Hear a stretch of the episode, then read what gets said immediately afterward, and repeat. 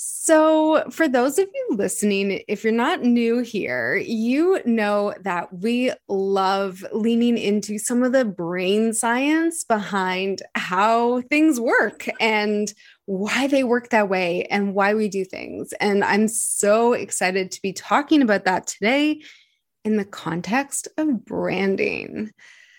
I am so excited for this conversation because it is new to me. Um, I love the brain science stuff, but I haven't seen it applied to branding in this way ever before. So we're going to dive right in.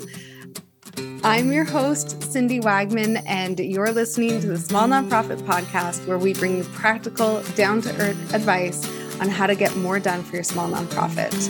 You are going to change the world, and we're here to help.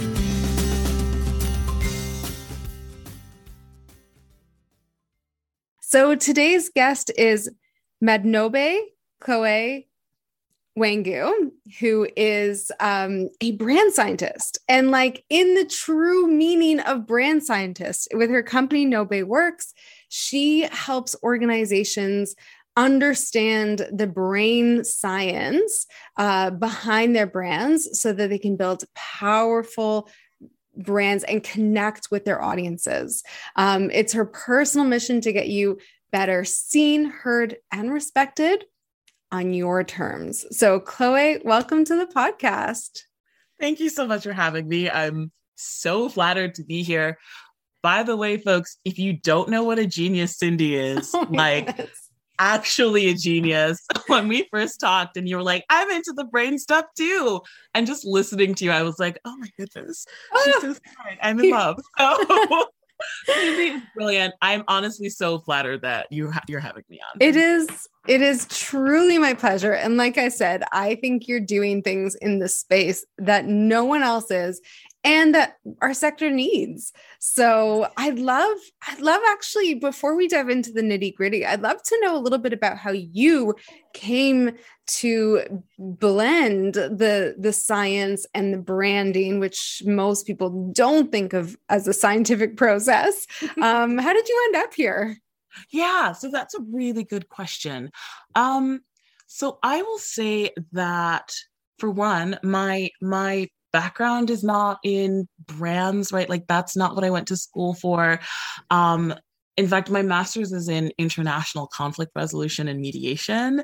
Okay. and so that is translated, that's um that's know, called so- organizational redesign or rebranding. right and so so basically i was trained to use social psychology and you know the art of negotiation and strategic communication in like really high stakes situations. Um and when i when i and i won't say that i got to the height of my field because that's not true by any stretch of the imagination but i have to say that one when i finally got into some of these rooms where it happens and i say that with air quotes because i'm also quoting hamilton um when i when i finally got into some of these rooms I realized that mm, some of the folks in there, not the folks I was advising, of course not, but some of the folks in there were actually disappointing. um, and and if you think about it in sort of like a global sense, of course that makes sense, right? Because those folks are responsible for the current status quo, right? Their decision making has led us there, right? And so when I when I realized that I had this like crisis of faith, I was like, oh God, what do I do? Um, and I realized that, okay, I guess what that means is that I need to somehow start equipping more folks like you and me to be in those rooms so that when decisions are made, the status quo stands a chance of being shifted.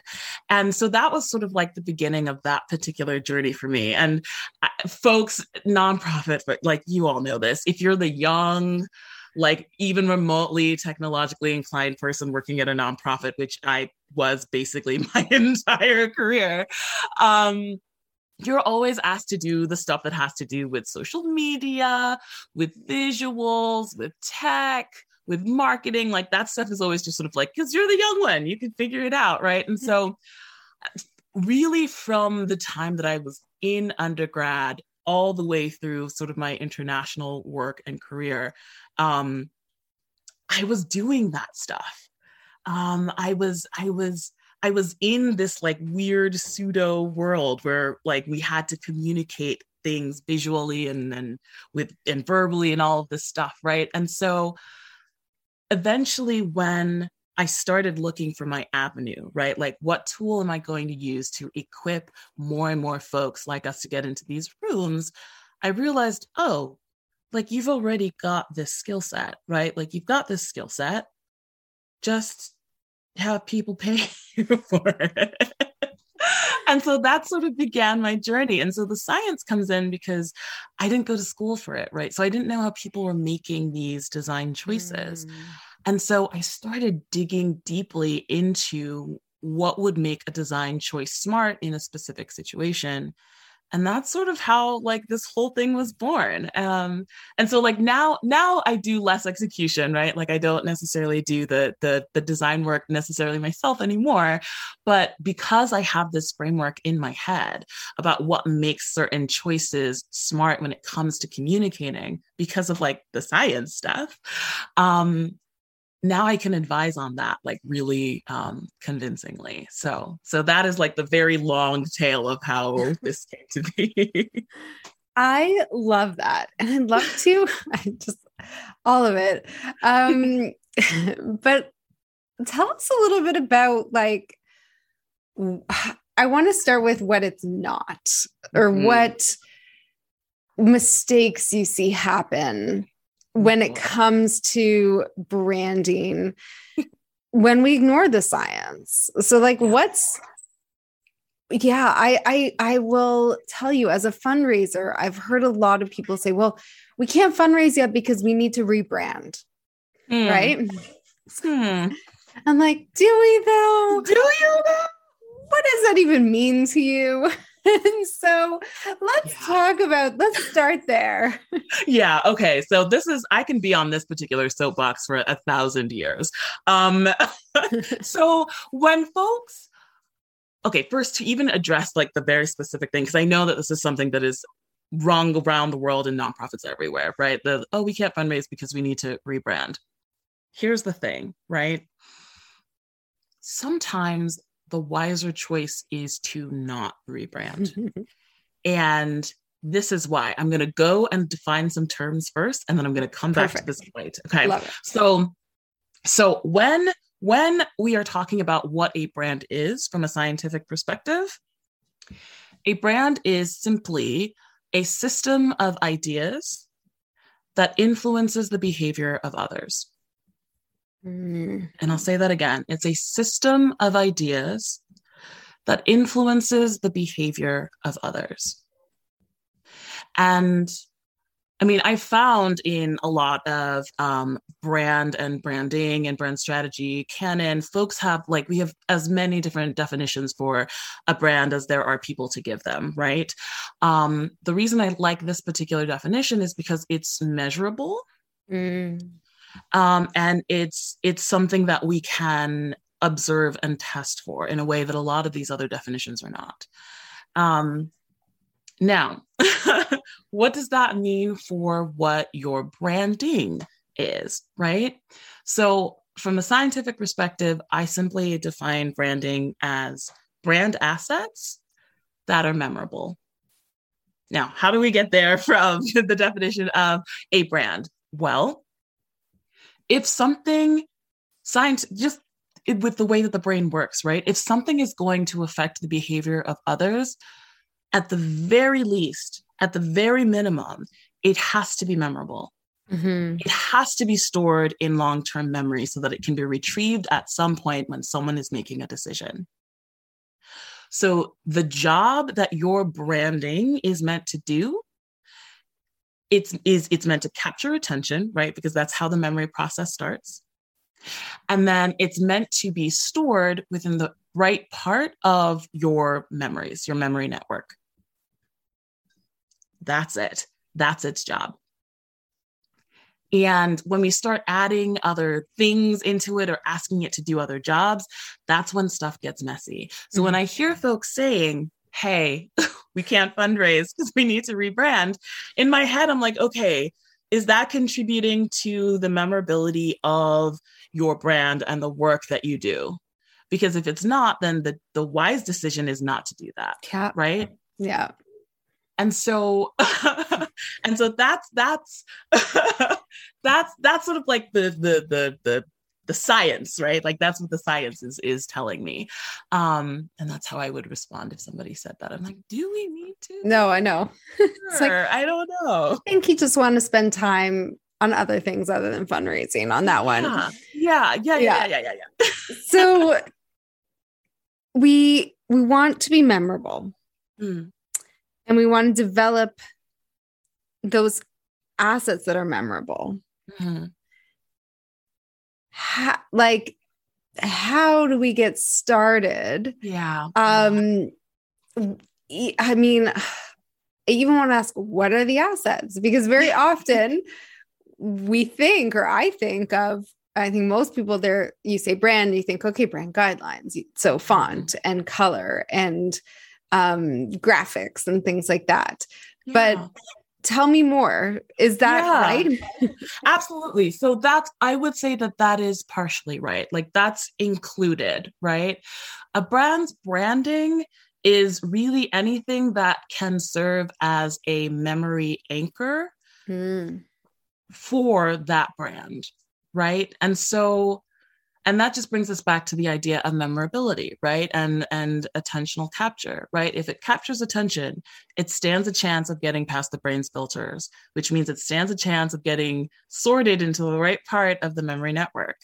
Um, and once it does that, it can serve, like I said, as a memory anchor so that when people are making decisions about who to vote for, who to donate to, who to support, who to buy from, you stand a chance of being on that short list of people that they're considering or their consideration set, mm. right? So so yeah, your graphics, your colors, your type your typography, all of those things definitely count as part of your branding. Um, but you know, so do so do the the so does the structure of your website. So does um your messaging. So does your the jingle that is connected to you know like there's so many things i need a jingle. We all need a jingle. And can i just say this is like one of my favorite nerdy things but just that when it comes to um brand assets that are really underutilized and like I see folks are moving more and more into. Jingles are one of them. It's They're totally so Okay, yeah. tell us why why I feel like I read a book at some point talking about audio um cues or audio memory mm-hmm. and that it is and like honestly, okay, so I'm in Toronto uh and I there are like jingles that we all remember. Mm-hmm. And talk to us about what like, do we all need a single? I never thought about that, but I love it. Oh my gosh. So like real talk, we might, I don't know.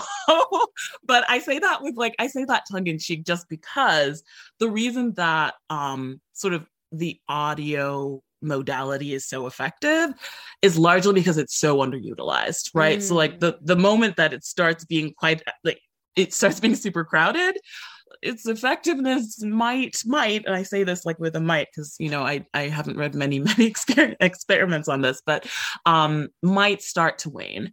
Um but right now it's not a super crowded um economy maybe i'll say. So like i'll say i'll say and this is another thing folks folks should sort of keep in mind the attention economy mm. right this is this is this is what ultimately your this is this is sort of like the job that your branding is doing right? Like sure we can talk about all of this abstract stuff and this science stuff right? When it comes to memory and all of this right? And like these are good you know heuristics and things to understand.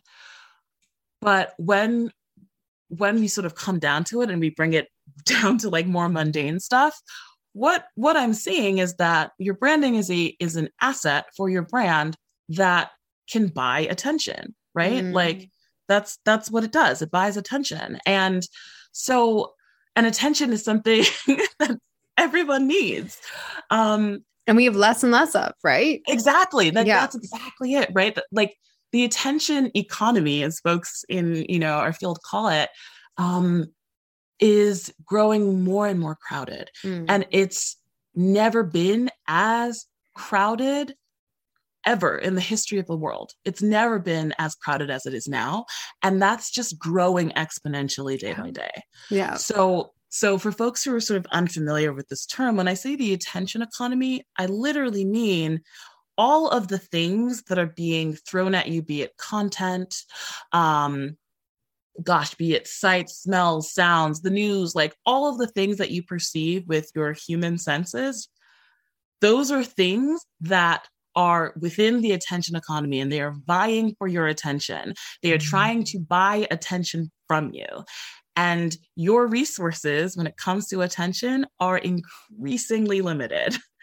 Um, and so, so so, this is really what your branding is doing. That if it's effective and it's doing its job, the reason it's so important for it to be stored in long term memory is because what that means is that it has succeeded in its bid for attention from this particular intended audience, right? Um, so yeah. Yeah. yeah. Okay. So there's a few things I want to talk about. Sure. Um, I want to talk about heuristics because you brought it up and I just love that. Um, but also um repetition. And maybe mm. that is because I feel like my understanding of the brain and, and memory is repetition is a big piece of it. Yes, yes, yes.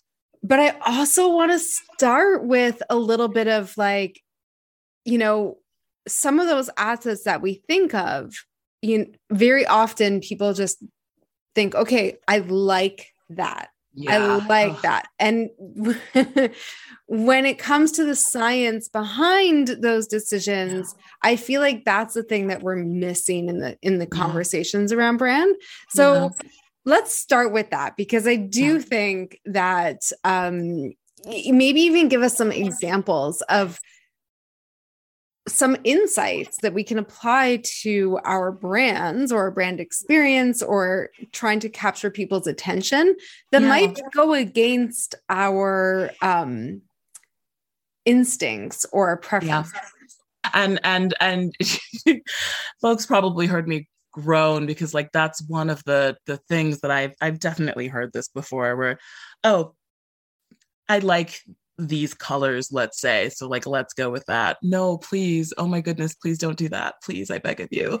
Um, so so here's here's what you want to do, right? And I'm not saying that I'm not saying that preference isn't important. What is important is looking at the right mix of preference, right? So so, the first thing that you want to do is sort of look at the field of stakeholders that are important to the success of your endeavor right? Um, this can mean the folks that you want to donate to you. This can mean the folks who are on your board. This can mean the folks who serve in some sort of gatekeeping capacity, right? This can mean the folks who work at your organization, the folks who are at the top, the fo- you know, like this, all of this, right? You want to look at those folks and you want to understand what makes them tick what motivates them, right?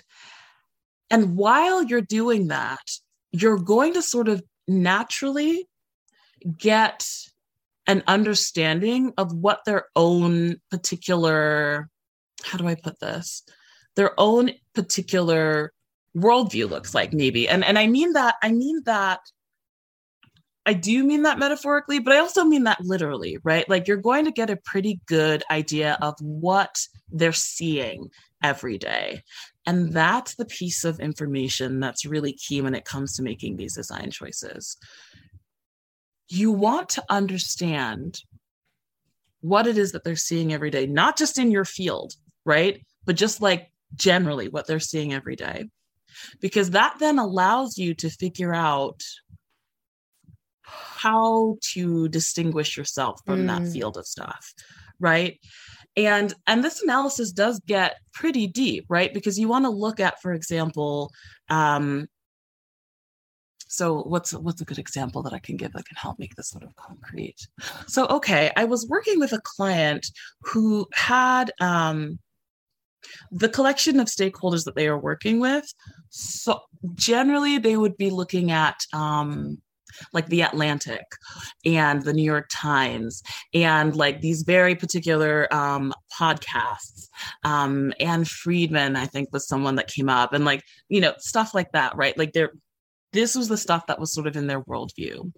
And what you get to do then is say, okay, great what are they using these different sources for, right? Like, how do they see the Atlantic? How do they see the New York Times? How do they see Ann Friedman? What are the associations that they have with each of these things? And when you do that, you can sort of start to pick up on patterns mm. of if we're gonna if we're gonna just choose color as like a simple modality, right? What associations they have with this color what associations they have with this tone, right? That you start to see patterns in that. And that's why collecting a bunch of information, a bunch of data is super helpful because you can see false patterns if you don't have enough of the information, mm. right? So what I'm talking about is like the lowest form perhaps of of semiotic analysis. And my mentor Rachel Lawes will be like chloe don't let them think that this is all that semiotics is. But but yes this is sort of like the, the lowest form of semiotic analysis.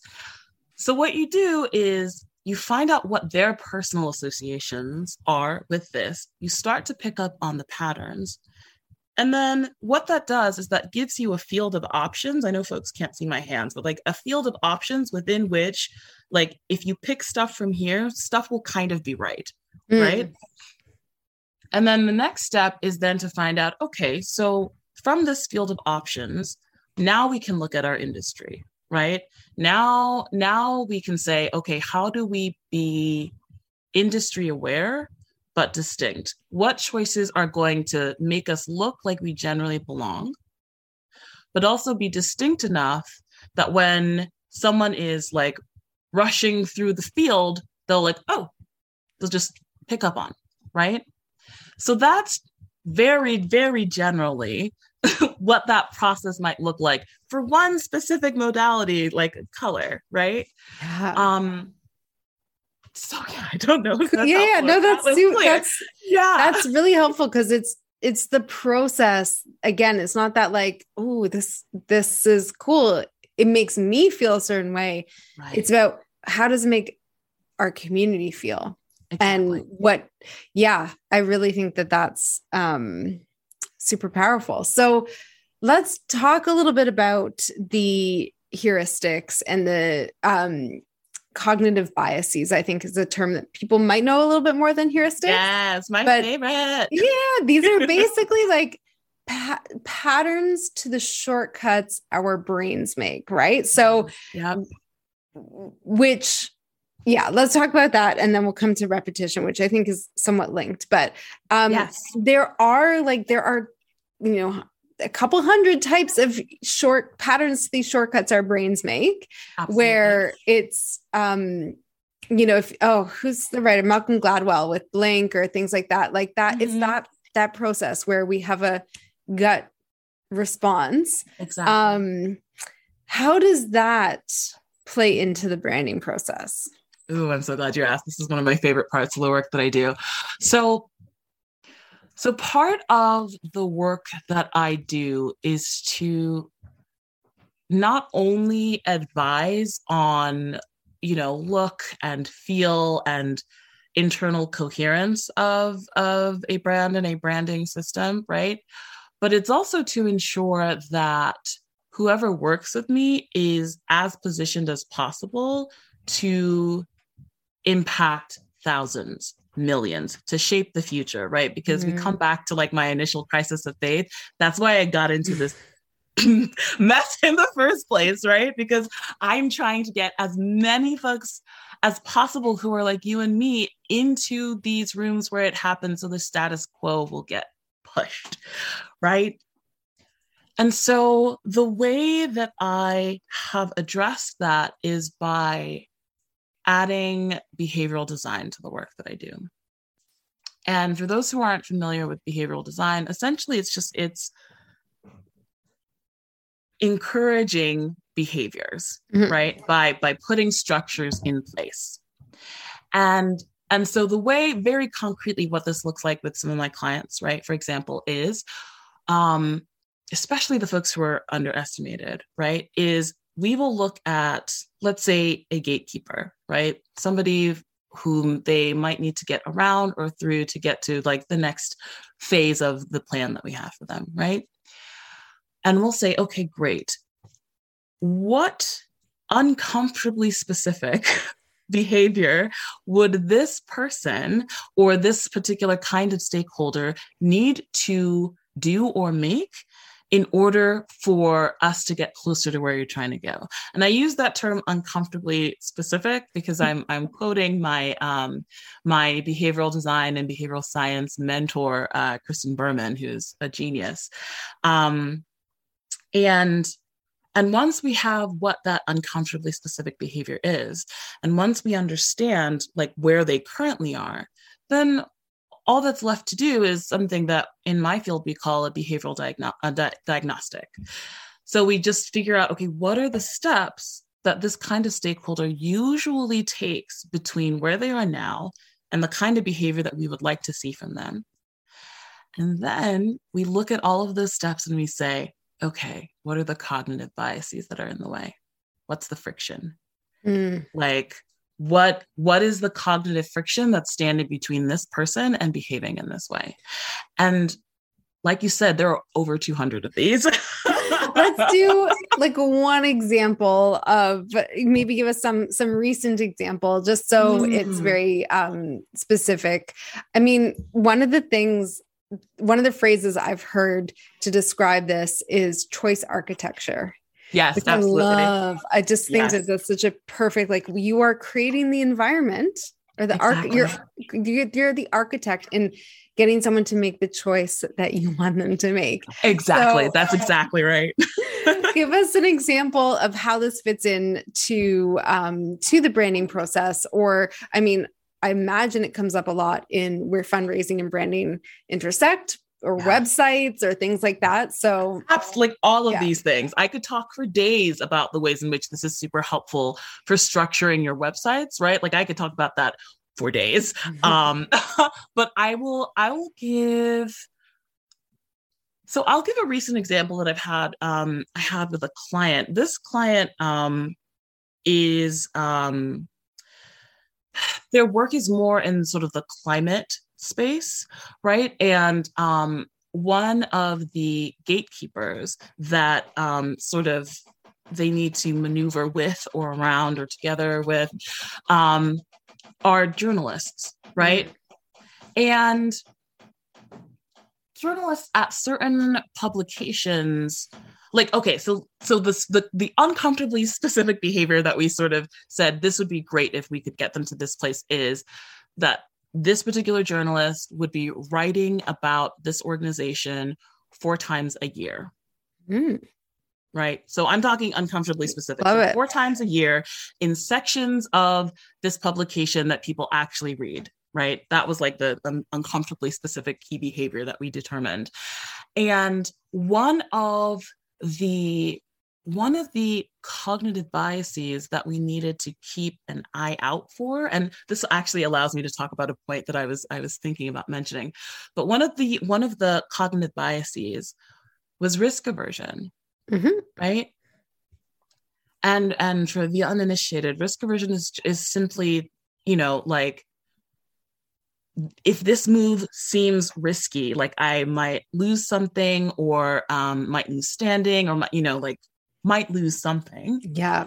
Then if it seems risky, then I'm less likely to take it. I'm kind of squeamish. I'm like, mm, I don't know, right? Like I will, I will avoid it if I can, right? And so we found that lots. One of the the key blocks for this particular gatekeeper, this particular stakeholder, was a real sense of risk aversion, mm-hmm. right? That for all that they might internally and this was not always the case but for all the fact for all that they might internally be very on board with the the mission of this organization that doesn't mean that the rest of the folks around them in their organization are it doesn't mean that their editor who they're pitching this piece to is yeah. right and so we had to figure out a way to address their risk aversion to make it safe for them to partner with us to get these stories into some of these publications right and so So that's just like one very hyper specific example.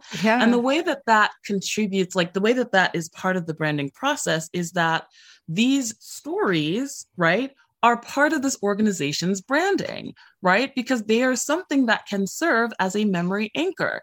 They are a memorable, if they're done correctly, they are a memorable brand asset, right? And so, and so we would not have been able to develop those particular brand assets in a way that would be effective if we had not if we had not been aware of risk aversion mm, yeah so interesting in my very limited experience with the media um it's there's risk aversion there's also a lot of social proof like i don't know if you found Absolutely. that oh, they yes. if someone picks up a story then like five more people are going to pick up that story it's Exactly. like someone takes the first step and then they all follow which Exactly. is tied to the risk aversion as well Mhm. yeah yeah. Exactly exactly. Yes that's exactly Cool. right. And and evidently if you this is i might be getting a little far afield here but um one of my new loves is network science. And um evidently when you um when you look at the average tipping point when it comes to like behavior change at scale there's actually a numerical value for that according to network science um i think um Damon Centola who's like one of the leading minds in this field uh scoped it out at 25%. But what you're talking about is true, right? Like one person has to overcome, or we have to help that one person overcome that risk aversion, right? And then the more and more people in like similar folks' network that are making that decision or doing that thing, the more that they sort of feel safe to do Yeah. so. And then all of a sudden you reach that tipping point and there's an avalanche, right? Yeah. So, and like even using like featured in this publication yes. lets other people know it's that social proof that's again like a shortcut like oh okay they're legit um Exactly. okay we can talk forever um we do need to wrap up soon but i want to talk about repetition because i actually do think that that is such an important understanding of how our brains work to Yes. memorability Yes. so oh my gosh, yes. tell us about that because we're afraid to get to bother people a lot Oh my goodness. Yeah, I know. I know. But how does that affect our our brand? So so look this is this is the third definition that i will bring um to you. And it is the definition of brand building from a scientific perspective. Mhm. the definition of brand building from a scientific perspective is creating memories for people to recall. Okay? You're just creating memories for people to remember right? Now that necessitates, that requires repetition. Because if you're going to keep building your brand, you need to keep making those memories. Now, here's the other thing the, the funny thing about memories is that they can decay over time. Right. And when I say mm-hmm. decay, I don't, there's the jury is still kind of out on like what actually happens to the memory itself. But like ability to retrieve the memory um, gets slipperier and slipperier. Like it gets harder and harder to retrieve that particular memory unless you refresh that memory. Okay. And so refreshing people's memory of your brand through your branding consistently to the point that you are sick of it that is that is that is required base work. Yeah. if you want your brand and your branding to be effective to to do the job that you need them to do. If you are looking to have the kind of impact in the world that shapes the future right? Repetition is required. That's it's it's necessary so Boom. mic drop yeah. End of conversation. If you take anything away from this, get in their face. Like repeat, repeat, repeat. Don't be afraid to connect with people over and over and over again. They Yeah. that is ah, if we go back to the definition of brand or the as like the assets that are memorable, right? Yeah. Memorable is not just like how they look, but how often we see them. Yes. Queen. Okay, done. Queen. Queen. I love it. Oh my God, Chloe, we could totally talk forever about this, but we can't. So, if our listeners want to reach out and connect with you, where can they find you? Yes, absolutely. So, um, you can find me at nobiworks.com. Um, and you can also find me on LinkedIn and on Instagram. Um, also, at NobiWorks. Um, if you would like to connect with me personally, also feel free to, you know, find me on, on LinkedIn. I'm there. I like new friends. Um, and if if any of this was interesting to you and you want to know more about what this sort of like behavioral approach to brands and to branding might look like in your organization or if you're curious about like how well you're doing when it comes to some of these things I actually have like a free diagnostic tool. Um, so like please feel free to take advantage of that. Like that is that is there for like I it's free because I want as many people as possible who have social impact and and purpose as their goal to be able to be as effective as possible. So yeah. We're going back to Hamilton. Get in the room where it happens. I yes. love it. Thank you so much for joining us. And uh, that was so much fun and enlightening. And of course, to our listeners, thank you so much for uh, joining us this week. Keep up the great work.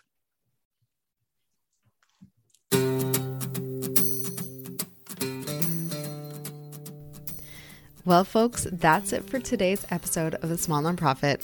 I'm your host, Cindy Wagman, and this show is brought to you by The Good Partnership. As a reminder, if you want more resources around raising more money for your small nonprofit, visit thegoodpartnership.com and download our free fundraising strategy guide. I'll see you next week.